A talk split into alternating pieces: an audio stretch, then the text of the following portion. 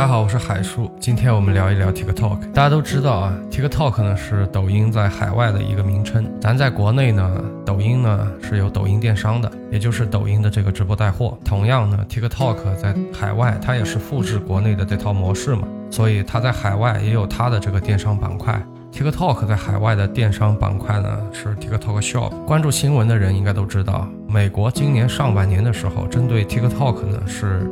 有使过绊的啊，因为 TikTok 在美国实在是发展的太迅猛了，大概也有一点二个亿还是一点五个亿的这个用户吧，具体我也记不太清楚了啊，反正也有一个多亿的用户了，所以呢，针对它要进一步的去拓展，进一步的要去做电商啊，它就使绊了啊，就不希望你这么快的发展。在那段时间里，我相信很多国内的人。啊，对这个事件印象最深刻的应该就是 TikTok 的他的 CEO 周受资。那么大家给给给我们的感觉还是蛮帅气的一个人，是吧？知性又帅气。其实大家知道他是一位新加坡人，不说话的时候我们很难区分他到底是不是我们国内的人，但实际他是一位新加坡人。另一个可能大家不太知道的信息是，周受资呢，他是在小米有工作过六年的。实际上，他加入 TikTok 的时间并不是特别的久，是在二一年加入的，呃，也就是在一年多以后啊，两年左右的时间，哎，他就去去参加了那场听证会。可以这么说，TikTok 在全球的布局呢，并不是十分的顺畅。TikTok 在打北美市场的时候，虽然说啊，北美市场有人口，对吧？美国的人口也不算少。啊，也有消费力，但是问题是他们的法制很健全，所以说这个这个过程当中，他会遇到各种各样的问题。如果去打欧洲市场呢，TikTok 呢又会遇到另外一个问题，就是它的每一个国家的人口太少了，所以说它这个体量是很难做起来的。大家感觉 TikTok 在海外的影响力很大，也非常厉害，包括它的安装量也很高，在苹果 Apple Store 的这个排名也很靠前。啊，大家觉得他出海是成功的？我觉得这个应该分两方面来讲。如果光光是站在社交媒体的角度来讲的话，TikTok 无疑是成功的。但是如果站在 TikTok Shop，包括就是我们说的它的电商板块来讲的话，啊，和国内的抖音电商今天的这个发展，海外和国内对比的话，还是有个很大很大的差距的。但是呢，也有例外啊，唯一一个例外。啊，取得了很大成功的地方呢，叫印尼。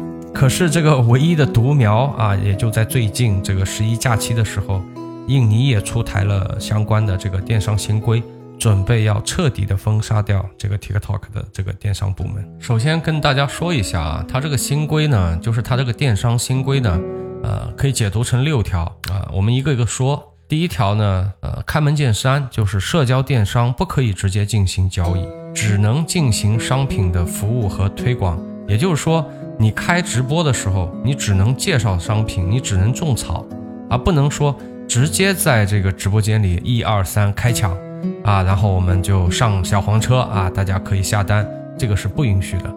但这个说实话，我个人也是很认同的啊。如果说社交电商它一直是放开了给你去买货的话，实际上。当然，这是另外一个很长的一个话题了，说来话长了，以后有机会的话，我们再另外开一期节目说吧。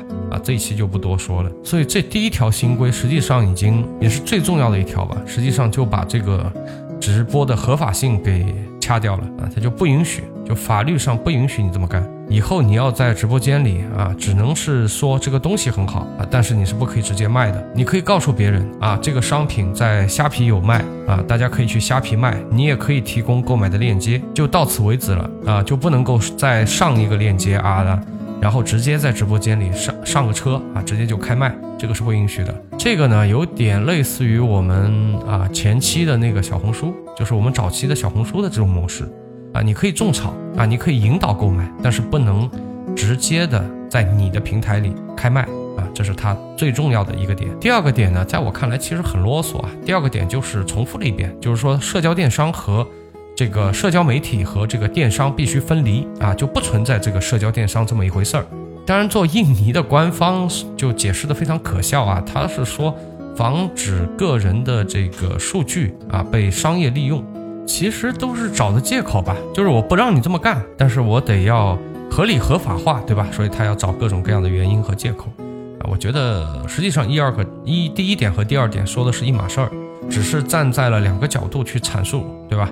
就我举了两个例证来阐述这样干是不对的啊，仅此而已。第三个呢也挺狠的啊，第三个其实就是他需要你只能啊去出售。白名单之内的商品，什么叫白名单呢？白名单就是允许的、被允许的啊，就是这个名单里面，如果他你这个商品在这个名单里，那你就可以卖；如果不在这个名单里，你就不能卖。这个有点像什么呢？有点像我们电商啊，国内的电商其实有很多的品类，不是说呃谁都可以上去开个店的啊，你需要把你的资质报上去。他同意了让你开，那你可以开；如果他不同意让你开，你是开不了的。这个我们叫报白，你必须要去报一个白名单，就是你报一个白名单，通过以后你就可以做啊。包括有一些线下线上的这种，比如像抖音来客啊，做抖音本地的，那他还有一些呢是邀约，就是我邀约你来做，那你才可以做。如果不邀请你，你是做不了的啊，类似于这样一个意思。那么这次呢，印尼的这个呃这个这个电商新规啊，它也在第三点，它就提到了这个，颁布了一个商品白名单，白名单之外的产品是卖不了的。也就是说，哪怕是你给虾皮、给 Shopify 去带货啊，提供这个货物链接的话，你也需要是白名单里面的这个商品才可以。白名单之外的商品，你只能通过申请报白的方式才能进行售卖。这个基本上就把很多的商品给直接卡掉了。大家知道，TikTok 在进入印尼之前呢，它实际上是有自己的仓储物流的，有着大量的 Made in China 的这种自营商品。那么如果说你在当地的这个 TikTok 呢，你有自你有自己的一个粉丝群啊，你是一个有人气的主播啊，或者说你有这方面的意向，那么实际上你就可以像我们国内的抖音一样啊，就很像。所以说，当你沉淀了一定的粉丝量以后，你就可以直接申请去带货了啊！在这个过程当中，你是不需要自己去找货源，也不需要自己去管理这个仓储啊、发货呀、啊选品啊，这些都不需要，你只需要到这个 TikTok 给你的这个产品库里去挑选产品就可以了，你直接是挂车挂上去卖就完事儿了。这其实和我们这边的很多平台的玩法是一毛一样的啊啊！你就不用说电商平台了，哪怕像西马这种音频平台，它现在也是可以提供这样的服务的。但是就是这样一个服务，现在呢，在印尼它是被禁止了。最后一个呢是禁止一百美元以下的商品在电商平台上进行销售。以上呢就是印尼。刚刚啊颁布的这个六条这个电商新规啊，这个应该是颁了差不多有一个星期左右了吧？那这个新规呢出来的是非常非常的仓促的啊，因为是在九月初的时候，印尼的有关部门也是一个部长吧，他就是关于这方面进行了一些吹风啊，也没有给出太具体的一个细则。其实呢，在此之前，TikTok 这个电商板块在印尼的这个发展趋势是非常非常迅猛的，这个。可能要比我们国内的这个抖音电商发展的更加的迅猛，所以基于这样的一个很好的发展势头啊，当时这个部长宣布这个新闻的时候，大家觉得它变成事实的可能性可能不大啊，仅仅是一个警告而已。但是谁能想到呢？对不对？不但这个事情变成了事实，而且它这个事情推进的速度是非常非常快的。到九月底的时候，政府已经开始宣布呃相关的一个细则了啊。这么一来的话，TikTok。之前的一些电商的玩家就一下子就愣掉了，就傻掉了。那这个细则呢，还明确的说了时间节点，也就是说，他明确了在什么什么时间点以后一刀切啊，就是全部要暂停。在此之后，如果你再要这么干，那你就不是违规了，你是违法了。这个时间点是十月四号下午五点钟，你看有多离谱？九月初的时候吹了个风，十月四号就一刀切了。对吧？让我们想到了什么？让我们想到了我们对于教培的一个态度，是吧？十月十五号之后，你再要去搞这种培训啊，什么什么辅导啊，不好意思，你就不是违规啊，你是违法了，是一样的啊。我们可以想象的是，这个行业以后会和某一个违法的一个百年行业一样，因为它的内部需求还在，对不对？需求还在。你愣是要去打压它的话，那么大家就转到地下啊。当然这是另外一个话题，我们今天不说了。由于啊，他们去制定这些规则的时候是非常非常草率的，也不留任何的腾挪空间啊。说实话，就是说。在之前，在印尼的这些 TikTok 的卖家，现在可能就是，嗯，怎么说就就很被动，现在就很被动，对吧？在东南亚这种国家，啊，我们想美好想的美好一点是朝花夕拾，他们不是，他们是朝令夕改，就是出台一个政策跟开玩笑一样，是吧？上午出台一个，下午又改掉了，就就这么就这么搞，所以说在那个地方经商，说实话也是挺折腾的。当然，这也是东南亚的一个特色。你不能说仅仅是印尼是这样的，对吧？呃，其他几个国家也差不多，也差不多，也都是这样的。其实这一次的印尼新规最主要的意图是抑制这种社交类的平台去涉足电商这个板块。但这一点，说实话，我个人是比较赞同的。所以说，十月四号以后被一刀切的这个 TikTok Shop 的那种电商玩家呢，就全部要转移到在他们那边合法的虾皮啊、Shopify 上面去了。但是大家知道啊，虾皮、Shopify 这个它是一个纯粹的一个电商平台，类似于我们之前的淘宝、京东吧，对吧？就类似于我们的淘宝、京东，所以它是和具有社交属性的 TikTok 在流量上、在新鲜流量上、在公域流量上，这种对私域流量上的补给的能力上，完全没有办法比，完全没有办法比。对吧？不是一个等量级的，所以说现在转移到这个虾皮上的这些商家，他现在就很惨啊！他们现在的销量可能只有之前的七分之一、八分之一、十分之一啊，也就断崖了，就这么一个情况。那么还有一部分的商家，大家也可以想象到，对吧？他是转移到了其他的更加私密的啊，具有私域属性的一些社交媒体上。像 WhatsApp 或者是 Instagram，这个呢就好比我们这边在微信里卖货一样，和微商的这种性质就很像了。这个问题也是一样的，就是如果你在那里卖的话，你就失去了公域流量的这个补给，就是流量上的补给它就没有了，就等于说这里被切断了。所以不管怎么样啊，不可否认，经过这么一脚急刹车之后。在 TikTok 上面的这种电商玩家是受到了比较大的一个打击和损失的。其实大家知道，关于海外电商这块业务啊，不管是 TikTok 也好，还是之前很火的虾皮也好，对吧？哎，之前还有很多的关于虾皮的培训啊。其实，其实呢，玩这些跨境电商的很多中国的这个电商玩家跑出来开展这个业务呢，呃，他们售卖的大部分的商品都是 Made in China，这个毫无疑问的。甚至是连这些商品的外包装、纸板盒等等，这所有的一切啊，全部是在中国整体的打包完整，然后呢，统一装集装集装箱，然后拉到各个国家，比如说拉到印尼，到了印尼那里呢，然后再设置一个海外仓啊，当平台有成交以后呢，直接通过海外仓进行直接的发货。当我们这么玩的时候，那么印尼在整个商业过程当中，它所获取的收益啊，其实就变得很小很小了，就剩了零售这个末端那么一点点的收益，生产端的整体的收益就全部都没了。所以印尼政府在这一点上也是相当之火恼的，就相当于说你把所有的肉都吃光了，对吧？就留了一点点汤给他，汤都没有留齐，就留了最后那么一点点汤给他。等于说，商品的整一个增值利润全部被中国卖家全部拿走，逼的印尼这边出台了所谓这个禁止一百美元以下的商品是不给你销售了，直接不给你销售。如果你要在他们的平台上销售我们这边所谓的九块九包邮也好，或者说正常一点，你就销售一个几十美元的商品也好，可以可以，你要额外的补税，对吧？啊，你再补一部分税，那我就给你这么干。估计这个是后期的发展，应该是这么一个情况啊。那么印尼这边呢，对这个具有社交属性的这个平台或者是 App 进行电商直播啊，进行电商带货，动手了，对他们进行打压了。这个对不对呢？这个又是另外一个话题了啊。很多消费者可能会觉得，哎，我可以在上面买到便宜的东西啊，挺好。但是说实话啊，这个放长远来看的话，如果不管不顾的话，大概率啊，他会把所有贸易链条上的其他的环节全部干掉，就其他的环节全部会萎缩枯萎掉。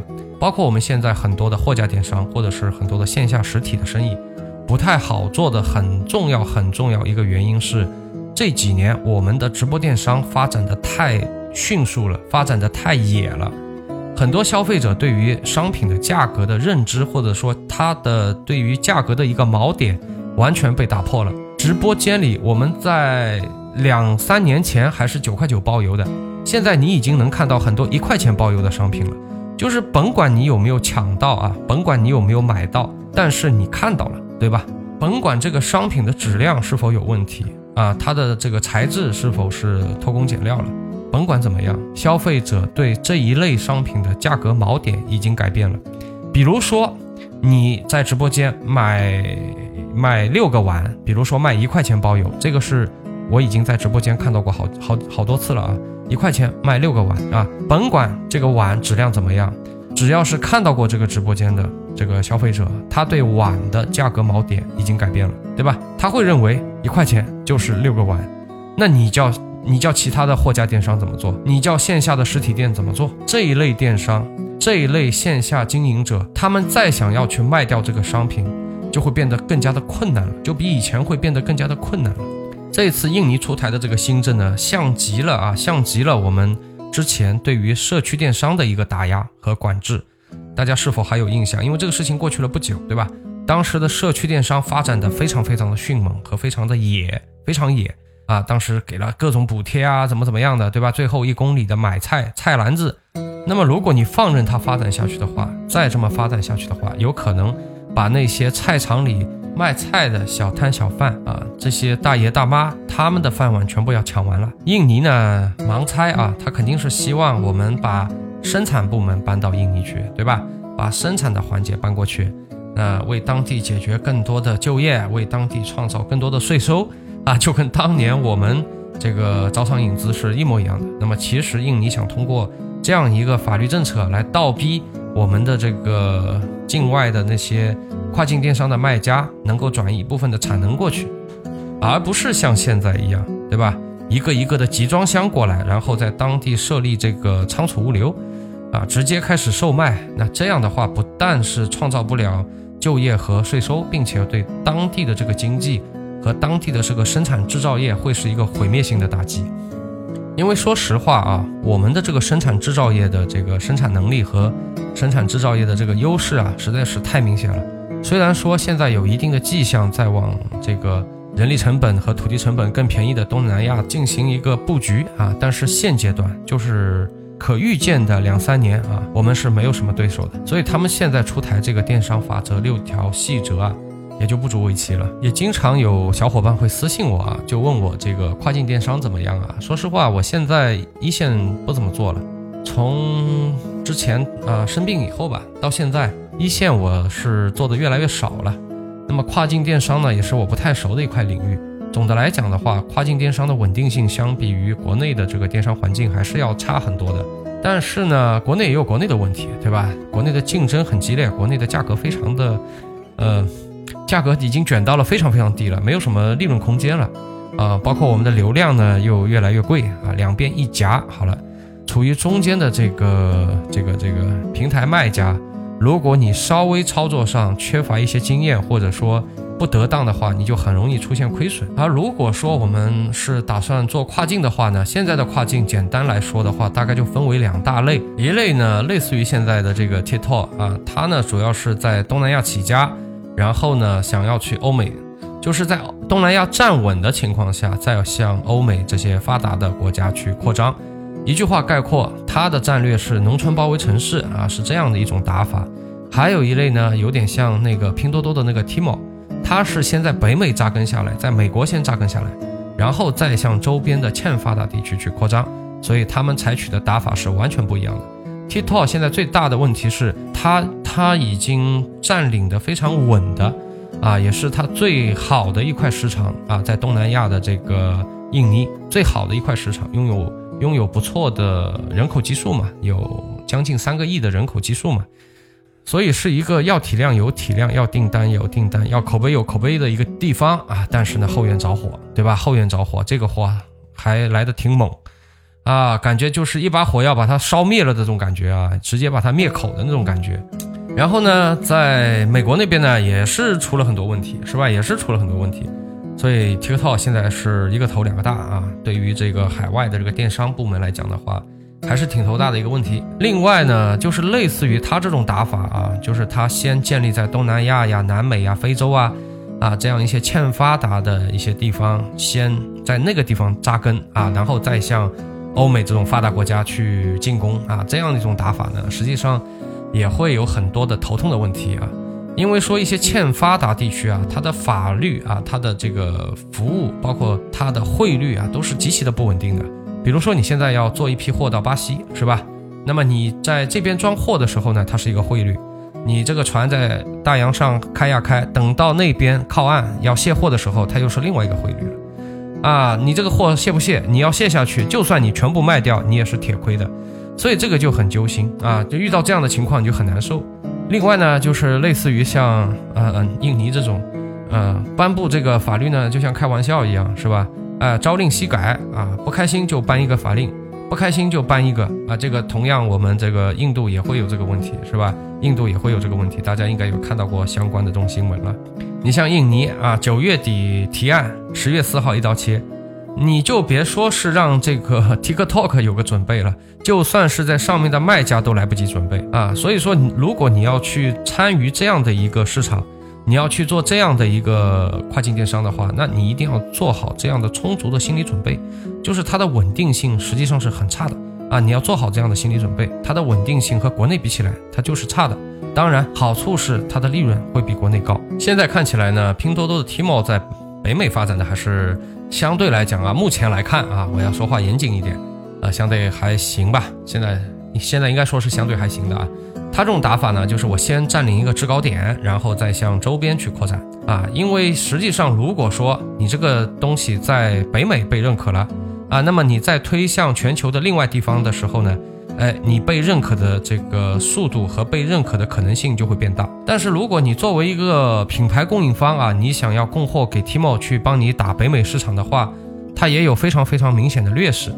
因为你作为一个供应方，你作为一个品牌方，你想通过 Tmall 去打的话，Tmall 是弱化你的品牌的，它是统一经营、统一管理、统一打广告、统一这个入库、统一出库、统一营销，它是这种模式的。它是弱品牌化、去品牌化的这种销售模式，它的企业文化里更希望是低价好货，更希望是嗯白牌就可以了啊。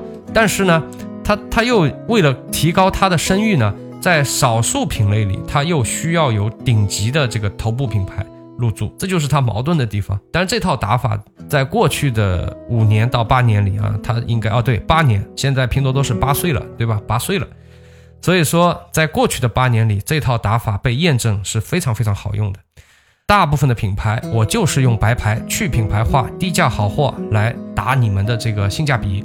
那头部呢，我要扩大我的声誉啊，头部的品牌呢来负责打开它的这个知名度和口碑啊。打个比方，像苹果是吧？常年合作，常年补贴啊，来打开它的口碑和影响力。所以，如果说你是一个。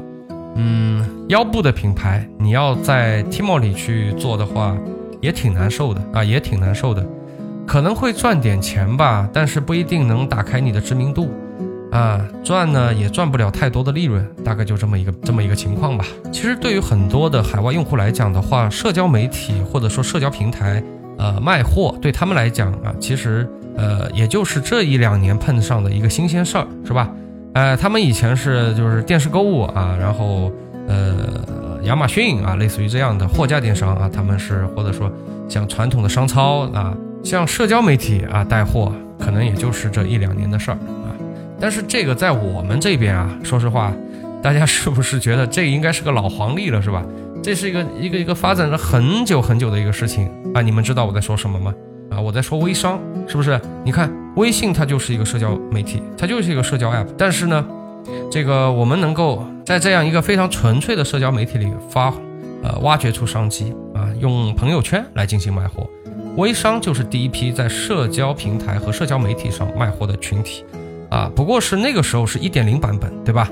你通过朋友圈去卖的话，实际上大多数的都是文字类的或者图片类的。啊，文字、图片类的社交媒体带货，那现在呢升级了啊，现在是短视频进行吸粉啊，然后短视频啊视频进行直播带货，社交媒体带货相对于传统的电商平台，也就是传统的货货架电商平台，它有一个最最大的优势在于它拥有海量的公域流量。它是一边在转化自己的私域流量，一边呢，它同时能够继续在公域流域上汲取新的用户。那这一点是所有的传统的电商平台所不具备的。大家不要小看这一个优势，只要是做过电商的人啊，我聊到这里的话，你们都知道我在说什么了，是不是？就是你在拉新，你一边在转化，一边在拉新，你转化的过程同时又在拉新，啊，这个是很恐怖的，这个事情是很恐怖的，因为在传统的电商平台。最大的成本就是拉新，对吧？就是买量，我们要拿很多钱去买量。但是现在的这个，呃，社交属性的这种短视频平台也好，对吧？呃，包括像小红书，它也具备一定的这种属性的。而在这种平台，现在他们进行这个电商化尝试的时候，他们就具备了这样的一个优势。所以，我们现在也看到了很多海外的政府啊，搞听证会也好，海外的政府，或者说像现在这次印尼，直接就干出了一个什么电商新政来遏制这个模式。为什么要遏制？作为一个创业者和经营者，我们应该去思考这个问题：他们为什么要遏制？一定是因为这个外来物种具有很强的病毒性的传播能力，它是一个很好的商业模式。如果站在一个赚钱的角度来讲的话，是一个毒瘤一样的模式。只要是让它蓬勃发展起来的话，那么其他的产业、其他的链条就全部会被毁灭掉，或者说萎缩掉。所以，我们才会看到，在过去的这几年里，有这么多的大佬在自己原有的这个商业帝国体量做得如此之大的情况下，依然是毅然决然的选择上社交平台去进行带货。很多的普通人可能会觉得啊，我要去一个公众平台去带货，哎呀，这个丢死人啦！可能还会有这样的面子上的顾虑，但是在过去的两三年里面，我们已经看到很多很多的商业大佬，对吧？早已经是财务自由的情况下，早已经是呃赚钱对他来讲已经没有概念了，是吧？就是多少个零的问题了。在这样的情况下，他们依然是毅然决然的跑到了这些平台上去进行带货，深思啊，共勉啊，是吧？哎，作为创业者来讲的话，那今天呢，Timo 貌似是在北美站稳脚跟了。但是呢，TikTok 呢，虽然说在短时间内啊受到了一些打压，但是如果放长来看的话，我相信，我相信这个印尼啊也会做一些妥协，也会做一些退让，啊，会有一个更加居中的、更加温和的一个一个一个法令会出来吧。我相信会是这么一个结果啊。所以说，呃，放眼未来的话，TikTok 应该也会有一个很好的发展空间，包括现在出海的阿里呀、菜鸟啊。呃，应该都会有一个很不错的发展。作为一个老的电商人呢，现在虽然不在电商一线了啊，现在 早已经退居二线了，也不是我的主营业务了。但是呢，我真心希望未来我们的电商旗帜能够插满全球各地。那好了，我是你们的主播海叔，让我们下期再见，拜拜。